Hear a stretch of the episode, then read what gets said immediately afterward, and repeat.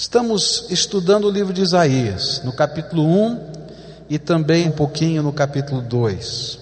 Texto-chave de tudo que a gente está estudando está no versículo 4, que diz: Ai desta nação pecaminosa, povo carregado de iniquidade, raça de malignos, filhos corruptores, abandonaram o Senhor, blasfemaram do Santo de Israel e voltaram atrás. O profeta começa a falar como que representando a voz de Deus de coisas absurdas que Deus estava vendo no meio do seu povo no meio de uma nação que ele tinha escolhido e chamado para ser um povo sacerdotal, uma nação santa, um povo que transmitisse a palavra de Deus a toda a terra. E ele disse: Olha, tem algumas coisas que são completamente absurdas, que eu não consigo entender. Ele diz assim: o filho é capaz de reconhecer a autoridade de um pai um boi é capaz de entender quem é o seu dono. Um jumento sabe quem manda, aquele que põe comida no seu coxo. Mas o meu povo não reconhece que eu sou o Deus da vida deles. É um absurdo. Depois ele foi dizendo: Olha, é um absurdo quando a gente vê uma pessoa doente que não aceita e não se deixa ser tratada. E é isso que está acontecendo com o meu povo. Ele está cheio de feridas da cabeça ao pé por causa das desgraças que envolvem a sua vida. Mas quando eu venho para ministrar a graça, eles não me deixam tratá-los, porque amam mais as coisas que os ferem do que a graça do Deus poderoso que pode livrá-los. É um absurdo. E ele continua: olha, é um absurdo a gente ver na terra um faminto que não aceite o pão que está sendo lhe dado. Mas o meu povo é assim, está morrendo de fome e não aceita a graça que eu quero derramar sobre a sua vida. E depois ele disse: Olha, é um absurdo a gente ter crentes, pessoas que dizem que temem a Deus, mas que não são capazes de viver a fé. Eles celebram, cultuam, adoram, mas não praticam no dia a dia da sua vida a sua fé. E vimos um outro absurdo que Deus cita, quando ele diz assim: Olha, é um absurdo a gente ver um casado, alguém casado, homem ou mulher, que não seja capaz de viver fidelidade. E ele compara essa palavra com o povo que tinha um pacto com Deus, mas que se prostituía espiritualmente com tantos outros valores, com tantas outras coisas, com tantos outros deuses. E Deus diz: Olha, não dá para a gente manter esse pacto, porque é um absurdo o que está acontecendo. Eu queria colocar alguns outros absurdos que Deus fala aqui. O próximo deles se encontra nos versículos 29, 30 e 31 do capítulo 1, onde a Bíblia diz assim: Vocês se envergonharão dos carvalhos sagrados que tanto apreciam e ficarão decepcionados com os jardins sagrados que escolheram. Vocês serão como um terebinto cujas folhas estão caindo, como um jardim sem água. O poderoso se tornará como estopa, e a sua obra como fagulha, e ambos serão queimados juntos, sem que ninguém apague o fogo. Nestes versículos, nós vamos encontrar o profeta falando de outro absurdo que estava levando o povo aos caminhos da crise e do sofrimento. E é interessante a gente olhar para esse texto e perceber como o homem é capaz de fazer as coisas mais degradantes e encontrar grandes desculpas para cada uma delas. E às vezes até revestir estas desculpas de aspectos mentirosos de santidade. Eu me lembro que anos atrás, discutia no tempo ainda de seminário com um seminarista que havia migrado da África do Sul para o Brasil. E aquele tempo era um tempo de apartheid. E a gente aqui no Brasil dizia assim: olha, não conseguimos entender essa visão do apartheid lá na África do Sul, onde negro e branco não podem estar no mesmo lugar, não podem beber água no mesmo bebedor, não podem entrar na mesma sala. Nós não conseguimos entender isso.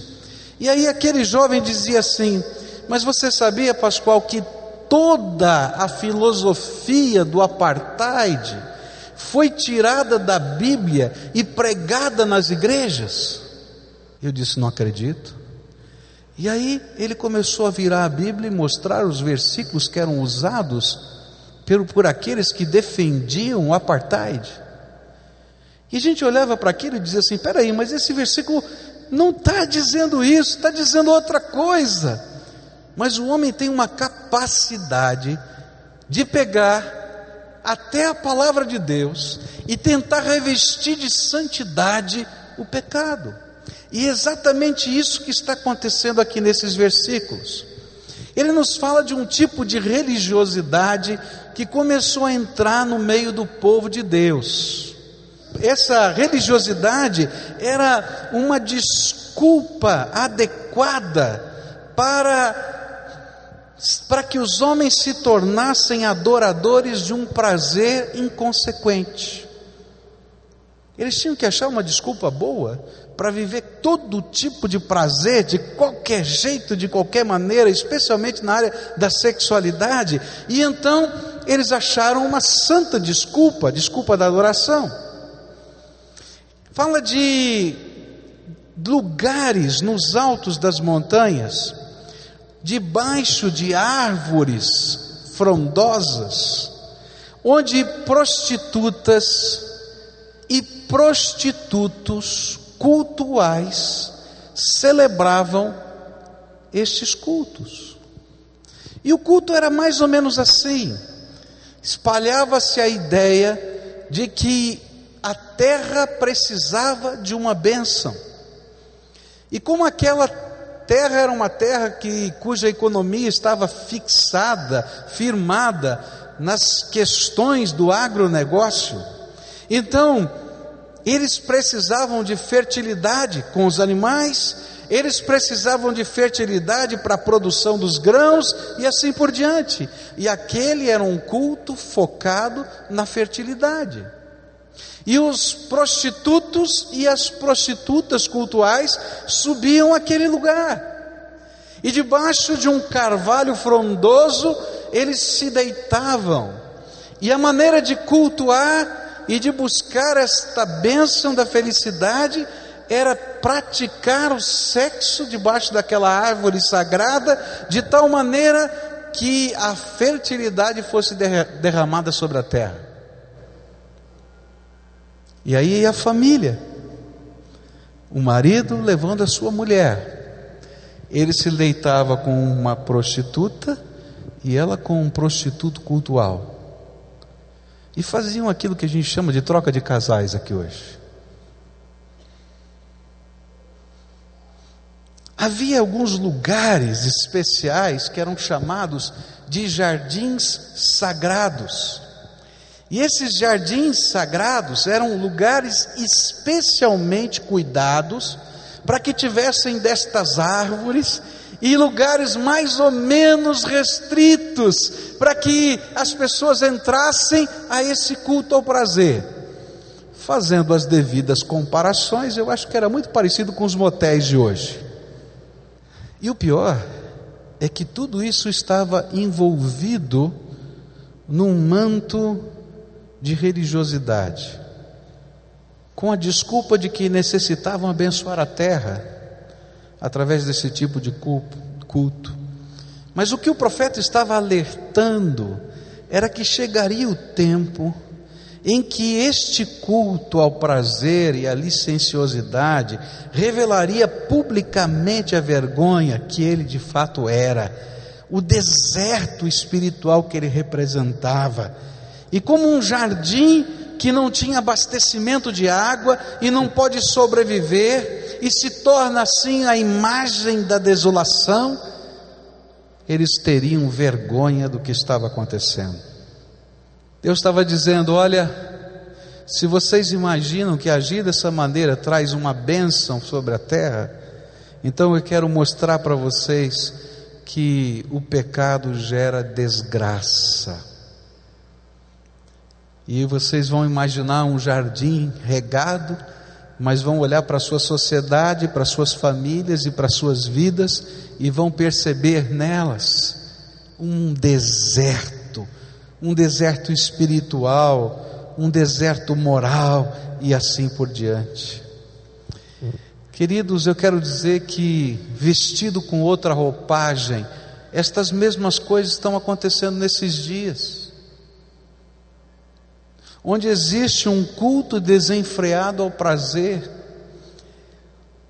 um tudo pode, onde nós estamos dizendo para os meninos e meninas, os nossos filhos, que tudo bem transar qualquer hora com qualquer pessoa, desde que você use camisinha.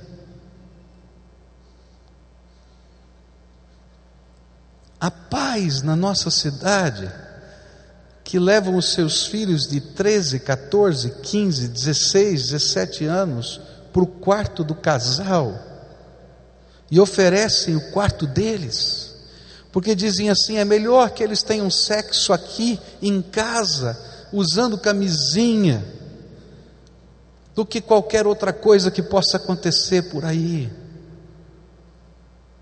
E sabe, as pessoas que imaginam assim estão dizendo: nós somos pessoas tremendamente avançadas. Mas na verdade vão colher os frutos disso. E eu vou dizer mais: hoje já estamos colhendo os frutos disso na nossa sociedade, no nosso dia a dia. Eu fiquei estupefato falando com um, um, casal que trabalha aqui na nossa igreja, trabalhando nas ruas com as pessoas, e ele me falou da prostituição infantil na cidade de Curitiba. A gente ouve de prostituição infantil aqui e acolá, mas você sabia que tem aqui, a cerca de 10 minutos desse templo, tem um antro de prostituição infantil no centro da nossa cidade? Que a gente fica pensando: o que está acontecendo?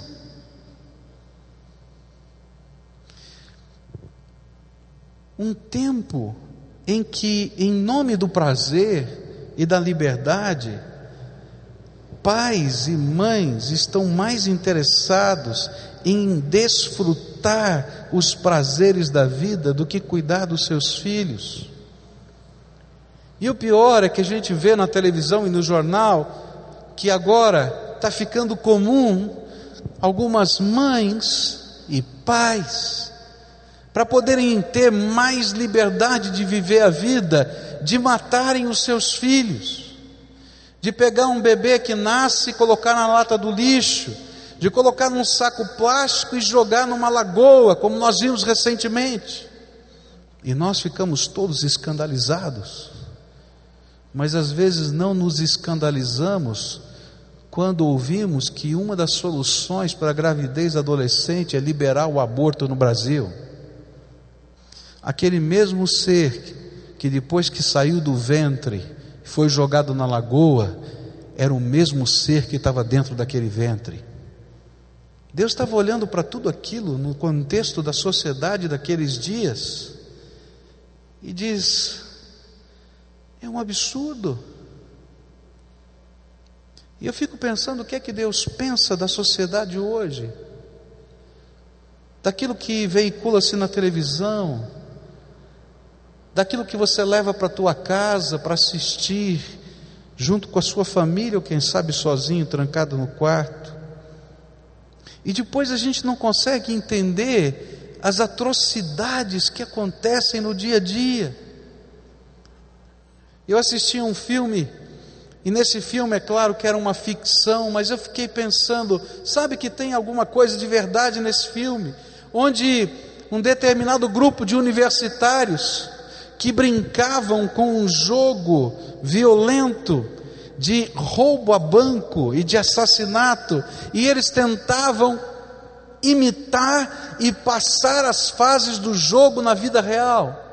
E eu fiquei pensando, talvez isso ainda não tenha acontecido, talvez seja uma grande ficção, mas não há mais horror no coração das pessoas quando se fala em morte, assassinato, promiscuidade. A gente olha para aquilo e nós fomos cauterizados. Nós não temos mais um carvalho sagrado, nem um jardim especial, mas nós temos um culto à liberdade descomprometida com a vida. E depois choramos o que acontece conosco e com os nossos queridos. Nós começamos a nos afrouxar e a nos conformarmos com um padrão de vida fixado no prazer e não no ser, e nos se comprometer com as pessoas, e depois choramos por não compreender algumas atrocidades que vemos nos noticiários ao nosso redor. Queridos, o que Deus queria ensinar para aquela nação é o que Ele quer ensinar para mim e para você o Brasil, o mundo, a cidade de Curitiba, você, eu, a nossa casa, nós precisamos de Jesus, porque nós estamos frequentando lugares e achando que não tem nada a ver, quando na verdade aqueles lugares não tem nada a ver com a graça de Deus e o poder do Espírito Santo. Não tem nada a ver. O que é que tem? Mas na verdade não tem nada a ver e não tem nada a ver com Jesus e a graça de Deus. Brasil, a cidade de Curitiba, esta igreja, a sua família, eu e você, precisamos não só de uma religião, mas de um compromisso com Deus, de um povo que esteja disposto a pagar o preço de andar na contramão da sociedade. E algumas vezes, meus queridos, crises virão e têm vindo e estão chegando para mostrar à humanidade que o jardim que estamos construindo não tem água da vida, porque só Jesus pode dar água da vida. É um deserto, sequidão, para mostrar que as árvores sagradas sobre as quais nos deitamos, não tem poder de abençoar as nossas vidas. E que nenhuma desculpa filosófica, científica, psicológica, social pode desmentir as consequências que podemos ver na aplicação desse tipo de filosofia. E a filosofia é simples: desfrutem a vida e não pensem em mais nada. Não é essa filosofia que a gente vive hoje? Deus chama o seu povo a um arrependimento. Mas chega um momento, meus queridos, que não adianta apenas o arrependimento pessoal. A gente tem que começar a trabalhar para cortar essas árvores chamadas de carvalhos sagrados e arrebentar os jardins da destruição que estão no quintal da nossa casa ou da nossa cidade. Não adianta a gente somente ficar fora deles. A gente tem que começar a ser como profeta e dizer: Isso não presta, isso é desgraça. Não tem outro jeito. A lição que Deus está querendo nos mostrar é que a liberdade do indivíduo não é maior do que os seus efeitos no mundo em que vivemos. E a gente pode ver isso com a ecologia. Os países dizem assim: nós fazemos as nossas leis e eu estou pouco ligando com o aquecimento global. E alguns dizem: vamos assinar um acordo para que a gente possa diminuir o aquecimento global. Eles dizem: não, isso não tem nada a ver conosco, isso não é problema nosso. Mas tudo que está acontecendo aqui na Terra tem a ver com todo mundo. E agora as pessoas começam a ficar com medo quando vêm os vendavais, quando vêm os problemas, climáticos, quando a safra quebra, quando há enchentes desordenadas. Porque, queridos, Não adianta somente eu limpar o quintal da minha casa, eu tenho que dizer que pecado é destruição na tua vida e na sociedade em que eu vivo. Segundo absurdo que o profeta vai falar, vai estar no capítulo 2 do livro de Isaías, no versículo 6, diz assim: Certamente abandonaste o teu povo, os descendentes de Jacó, porque eles se encheram de superstições dos povos do leste e praticam adivinhações como os filisteus e fazem acordos com os pagãos. É interessante porque quando começam a acontecer coisas assim, nós que fomos criados por Deus, a imagem e semelhança de Deus, carecemos de um encontro com Deus. Há um vazio espiritual na alma de cada ser humano que precisa ser preenchido. E aí o povo, sabe o que começou a fazer? Começou a buscar espiritualidade. E quando eu li esse texto, eu dizia assim: Mas olha que coisa incrível. Esse texto foi escrito há 2.600 anos atrás. Cada vez que eu leio, tem mais a ver com o meu tempo e com a minha sociedade. E ele disse assim: Olha, sabe o que está acontecendo? Esse povo que está buscando, está tentando, cultuando prazer, correndo para lá, correndo para cá, ele agora está sentindo o vazio da espiritualidade.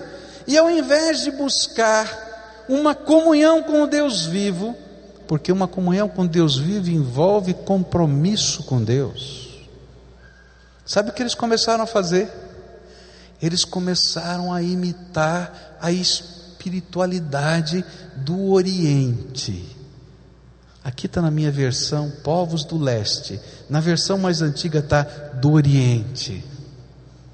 E sabe como é que era esta espiritualidade do Oriente era uma espécie de religião mágica, que não pedia compromisso com nada, simplesmente a arte de manipular as forças da natureza, dos deuses ou até dos demônios. E aí o povo começou a dizer: sabe, nós precisamos usar as armas da religião do Oriente. Há uma grande diferença entre magia e religião. Quando na fé cristã nós nos submetemos a Deus para que Ele controle a nossa vida e seja o Senhor da nossa vida, e segundo os seus propósitos nós vamos viver para adorar e servir a Deus. Qualquer tipo de religião, magia, inverte. E você quer aprender quais são as ferramentas úteis para controlar as forças que podem ser divinas, da natureza ou até de demônios. E é por isso que então você tem que descobrir os guias para poder adivinhar as coisas. E você tem que saber manipular os feitiços, porque o intento do mágico é fazer a sua vontade. E através desses veículos, ele tenta controlar todas as coisas. E aí a palavra de Deus vai dizer o seguinte: esse povo começou a aplaudir e a fazer pactos com esse tipo de fé. E a ideia que está aqui é que eles começaram a abandonar a sua fé e começaram a associar essas ideias e crenças, fazendo alianças de fé que Deus não podia suportar, porque representavam uma quebra do pacto com Deus. Aí vai você e abre o jornal para ver qual é o seu horóscopo. Ah, hoje é um dia de sorte. Aí vai você e para afastar os maus espíritos e acende um incenso na sua casa.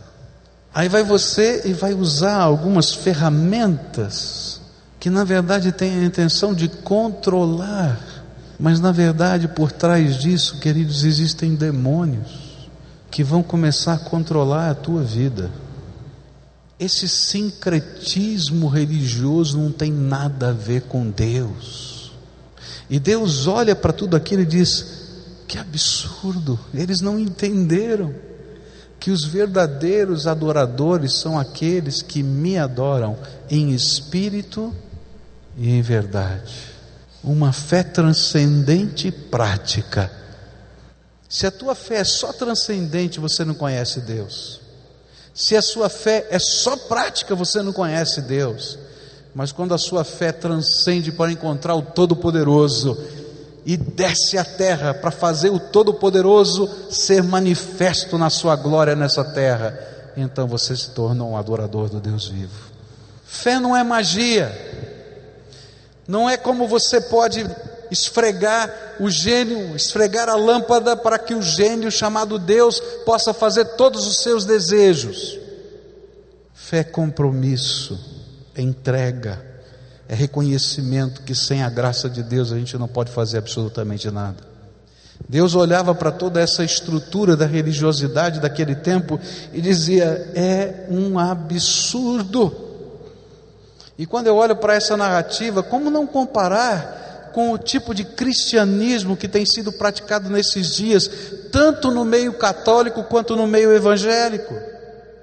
Quanto de espiritismo, de rituais orientais, de magia, de benzeduras, de macumbaria tem sido misturado à fé cristã e tem descaracterizado o evangelho. Eu quero dizer para você que a verdadeira fé é poderosa Jesus faz milagres, Jesus faz curas. Mas a verdadeira fé não é uma manipulação de Deus, onde eu vou dizer para Deus o que Ele tem que fazer, do jeito que Ele tem que fazer e na hora que Ele tem que fazer, porque o Senhor é o Todo-Poderoso e eu sou seu servo. É tremendo isso.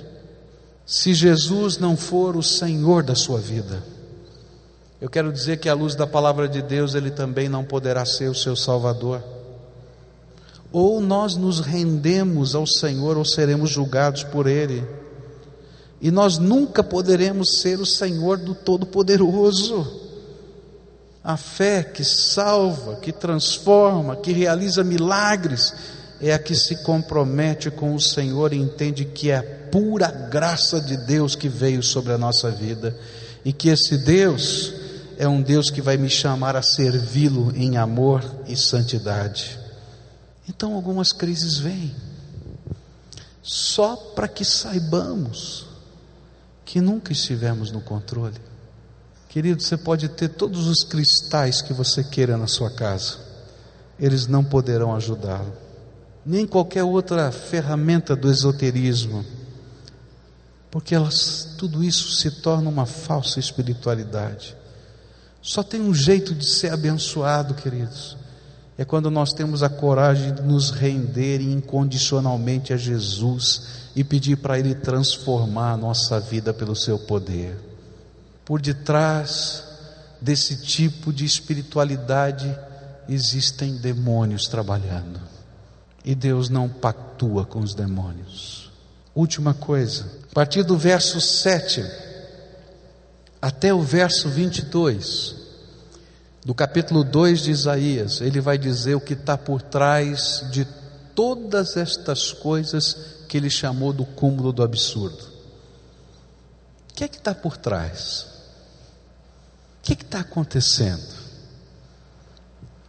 E aí o profeta olha para aquela multidão, para, aqueles, para aquele povo, o povo de Deus daquele tempo. E ele diz: Sabe por que vocês estão fazendo todas essas coisas que Deus considera abomináveis?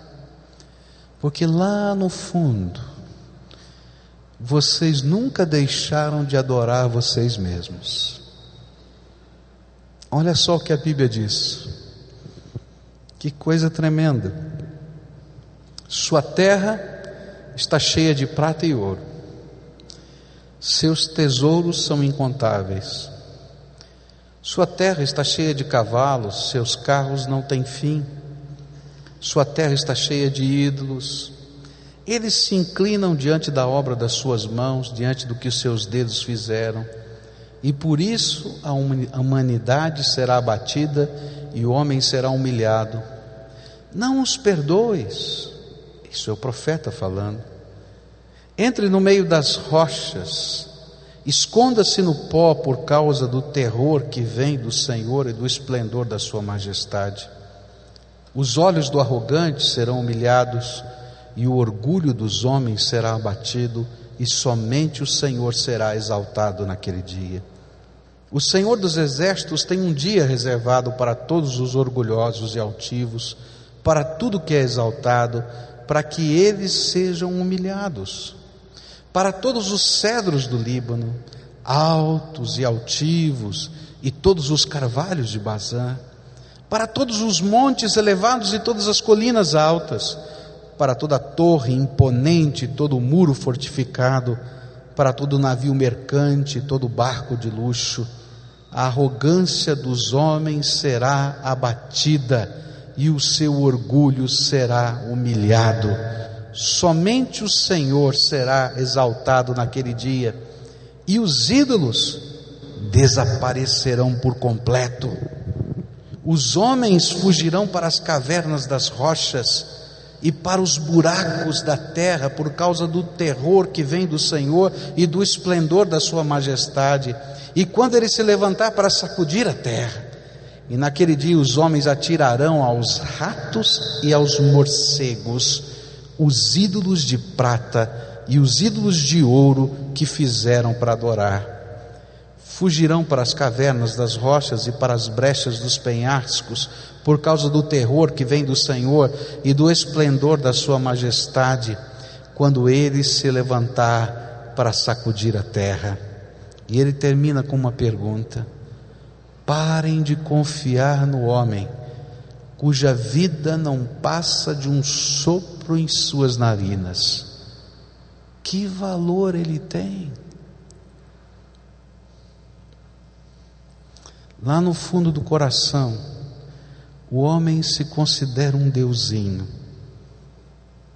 E é por isso que ele sempre se vê enredado com o desejo de se autossatisfazer e de adorar a si próprio e adorar a obra das suas mãos. O profeta diz: olhe para este povo, eles estão admirando a sua riqueza eles estão admirando os seus cavalos de raça velozes, os seus carros, a sua tecnologia e vivem cheios de orgulho e vaidade daquilo que eles mesmos fizeram.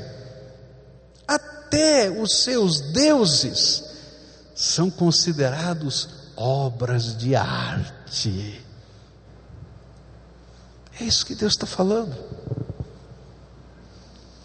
obras de arte. Por isso, a conclusão do profeta é que para gente tão orgulhosa, tão cheia de sua própria sabedoria, só uma solução: Deus quebra, Deus quebranta a altivez e o orgulho deste povo. E aqui o profeta fala de duas coisas que são tremendas. Deus permite que dias difíceis e crises venham, como um prenúncio de um dia especial que Deus está preparando. Deus permite que dias difíceis venham para que aonde eu tenho colocado a minha esperança, a minha confiança, caia por terra. Se você está achando que é o teu negócio, se você está achando que é o teu diploma, se você está achando que a tua capacidade, se você está achando, vem dias difíceis, para você entender que você é só homem, que até o sopro de Deus que faz você respirar lhe foi emprestado e Deus vai pedir de volta. E sabe por que, que Deus permite que essas coisas venham? Porque elas são para nós um dia de oportunidade, antes de um dia especial que vai vir sobre a terra. A Bíblia fala de um dia que o profeta vai chamar, e os outros profetas do Velho Testamento vão chamar de o dia do Senhor.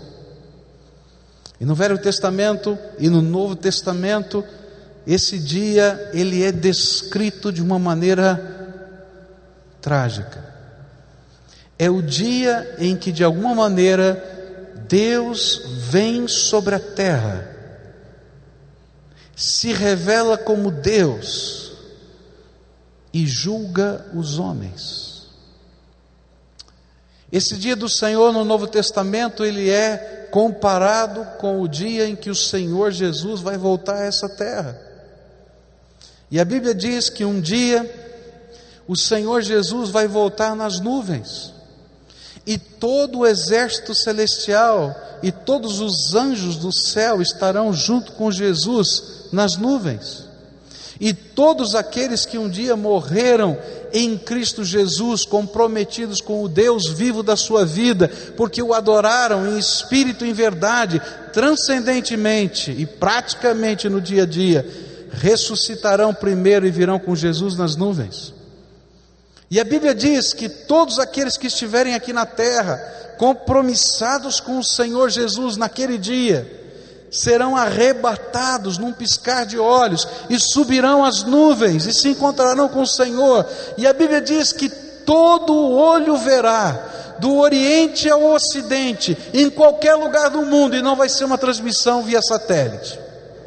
Eu não sei como é que Deus vai fazer isso, mas Ele vai fazer. E naquele dia haverão sinais no céu e na terra Alguns desses sinais estão descritos como movimentos sísmicos, coisas tremendas. E o povo vai estar tá vendo o Filho de Deus vindo julgar a terra. E a Bíblia diz que nessa hora eles vão pegar os seus deuses de madeira, de prata, todas essas coisas em que eles colocavam a sua confiança, e vão jogar fora. E a Bíblia diz aqui em Isaías que eles vão ficar tão decepcionados com seus deuses que vão jogar aos ratos e aos morcegos. Naturalmente, isso é uma figura de linguagem, dizendo isso não presta para nada. E diante da presença do Deus vivo que vem julgar a terra, eles querem se esconder e começam a procurar um buraco no meio da terra para se enfiar para se esconder da glória e da majestade do justo juiz, porque naquele dia toda a misericórdia e toda a graça terá cessado. Deus permite que venham crises, para que antes daquele dia, nós que estamos somente contemplando a nossa força, a nossa capacidade, a nossa prepotência, possamos ser quebrantados para que naquele dia você possa estar com Ele no meio das nuvens. É interessante porque o capítulo 2 de Isaías começa com um parênteses, e esse parênteses é o que vai acontecer depois do dia do Senhor, que tipo de humanidade vai vir. Mas ele faz esse parênteses para dizer: olha, tem alguma coisa que Deus está preparando que é muito maior.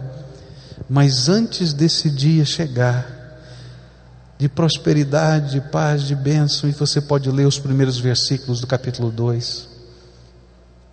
É necessário que esse povo se quebrante, se arrependa, se converta e faça de Jesus o único Senhor e Salvador da sua vida.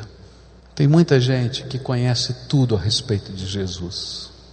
Você sabe quando ele nasceu, você sabe como ele nasceu, você sabe que ele viveu, você pode até recitar versículos da Bíblia. Você sabe que ele morreu na cruz do Calvário por você. Você sabe que ele ressuscitou. Você sabe que o sangue de Jesus é poderoso para perdoar. Você sabe que os demônios não resistem ao poder do Senhor e saem e batem em retirada. Mas você nunca se comprometeu com o Senhor Jesus. E você acha as suas desculpas, algumas sagradas, aparentemente sagradas. Mas hoje o Espírito Santo de Deus está dizendo o seguinte: Eu estou destruindo tudo quanto o homem acreditava que funcionava nessa terra. Até pouco tempo atrás, o homem acreditava que o marxismo era a grande resposta. E os muros caíram. E o marxismo, do jeito que era considerado como uma grande utopia da relação entre os homens, caiu por terra e acabou. E aí então disseram: agora é a hora, é a vez do capitalismo. E o capitalismo está aí para salvar o mundo perdido. E agora na Europa, nos Estados Unidos, no Brasil, nós estamos vendo o Deus do dinheiro caindo por terra, porque dinheiro é só papel. E os homens não sabem o que fazer. E está todo mundo desesperado, correndo para um lado e por outro, e tentando fazer um monte de coisas. E Deus está dizendo: olha, só tem uma esperança para o meu povo, é se eu for o Senhor e o Salvador da sua vida. Nós somos orgulhosos da nossa tecnologia, nós somos orgulhosos da nossa ciência, nós somos orgulhosos da obra da nossa mão, nós admiramos aquilo que nós fazemos, e Deus está dizendo: tudo bem, eu coloquei muita coisa boa na tua vida, mas se você não aprender que eu sou o Salvador e o Senhor, você vai estar naquele dia, no dia do juízo, perdido. E eu estou permitindo que um pouquinho do seu mundo se abale, só um pouquinho, para você poder entender que a tua vida é muito mais do que você mesmo. Eu quero terminar essa meditação, essa mensagem, dizendo uma coisa para você. Deus pode estar mexendo na tua vida, mexendo no teu corpo, na tua saúde, na tua casa, nos teus bens, na tua família. Mas enquanto Ele está mexendo aqui e agora, é porque Ele quer te amar mais e transformar você antes daquele dia. Mas se você continuar duro de coração, rebelde de alma, nariz empinado, então há de chegar um dia em que Deus vai julgar toda a terra e os demônios e você também. E aquele dia, querido, não tem jeitinho, não tem quebra-galho. No céu não funciona como a justiça dos homens, que a gente pode comprar que a gente pode manipular. Naquele dia o Senhor vai dizer assim: Te dei todas as oportunidades. E Ele vai até dizer: Você lembra um domingo que você estava lá na igreja que o meu espírito arrebentou o teu coração? Você lembra aquele outro dia, aquele outro dia, aquele outro dia? Todas as oportunidades do meu amor passaram pela tua vida, mas você não quer, ou você não quis. Por isso hoje eu queria orar com algumas pessoas que querem parar de brincar de fé. Sabe o que é brincar de fé? A gente se diz cristão, mas não tem nada aqui dentro, está vazio. A gente se diz temente a Deus, mas acaba vivendo da nossa cabeça. E na verdade o nosso Deus é a nossa vontade, a nossa livre e autodeterminação. E hoje o Espírito Santo de Deus está dizendo o contrário para você. Eu quero ser o Senhor da tua vida. O Senhor Jesus Cristo quer, quer dizer para você: hoje você está amarrado, escravizado, preso por você mesmo e por forças espirituais.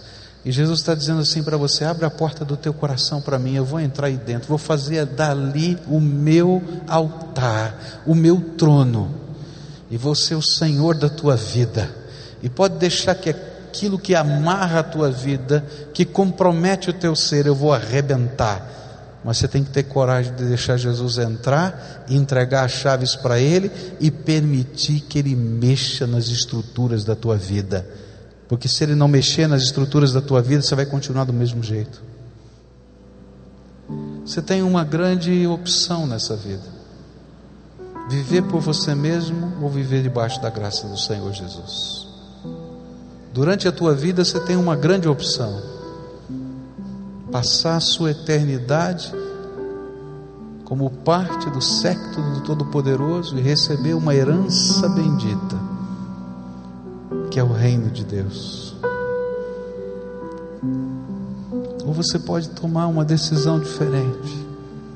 Viver do teu jeito, da tua cabeça, sem pacto, sem compromisso, vivendo uma religiosidade que não afeta nem transforma o teu jeito de viver.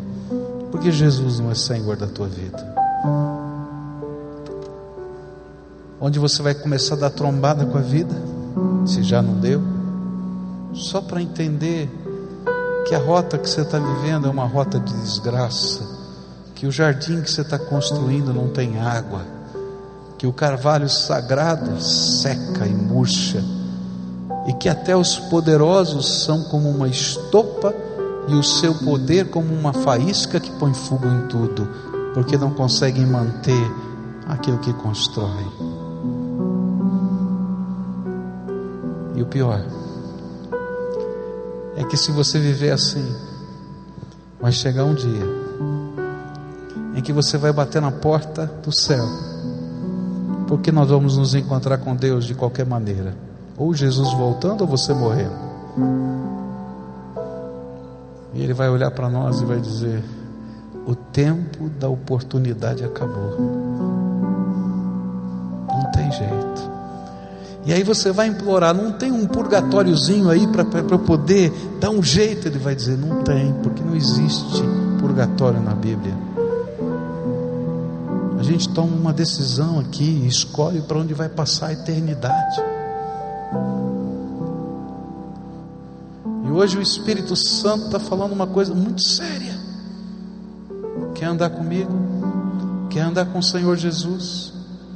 Você vai andar na contramão desse mundo, porque esse mundo está perdido, queridos. Mas eu vou ser o teu Deus.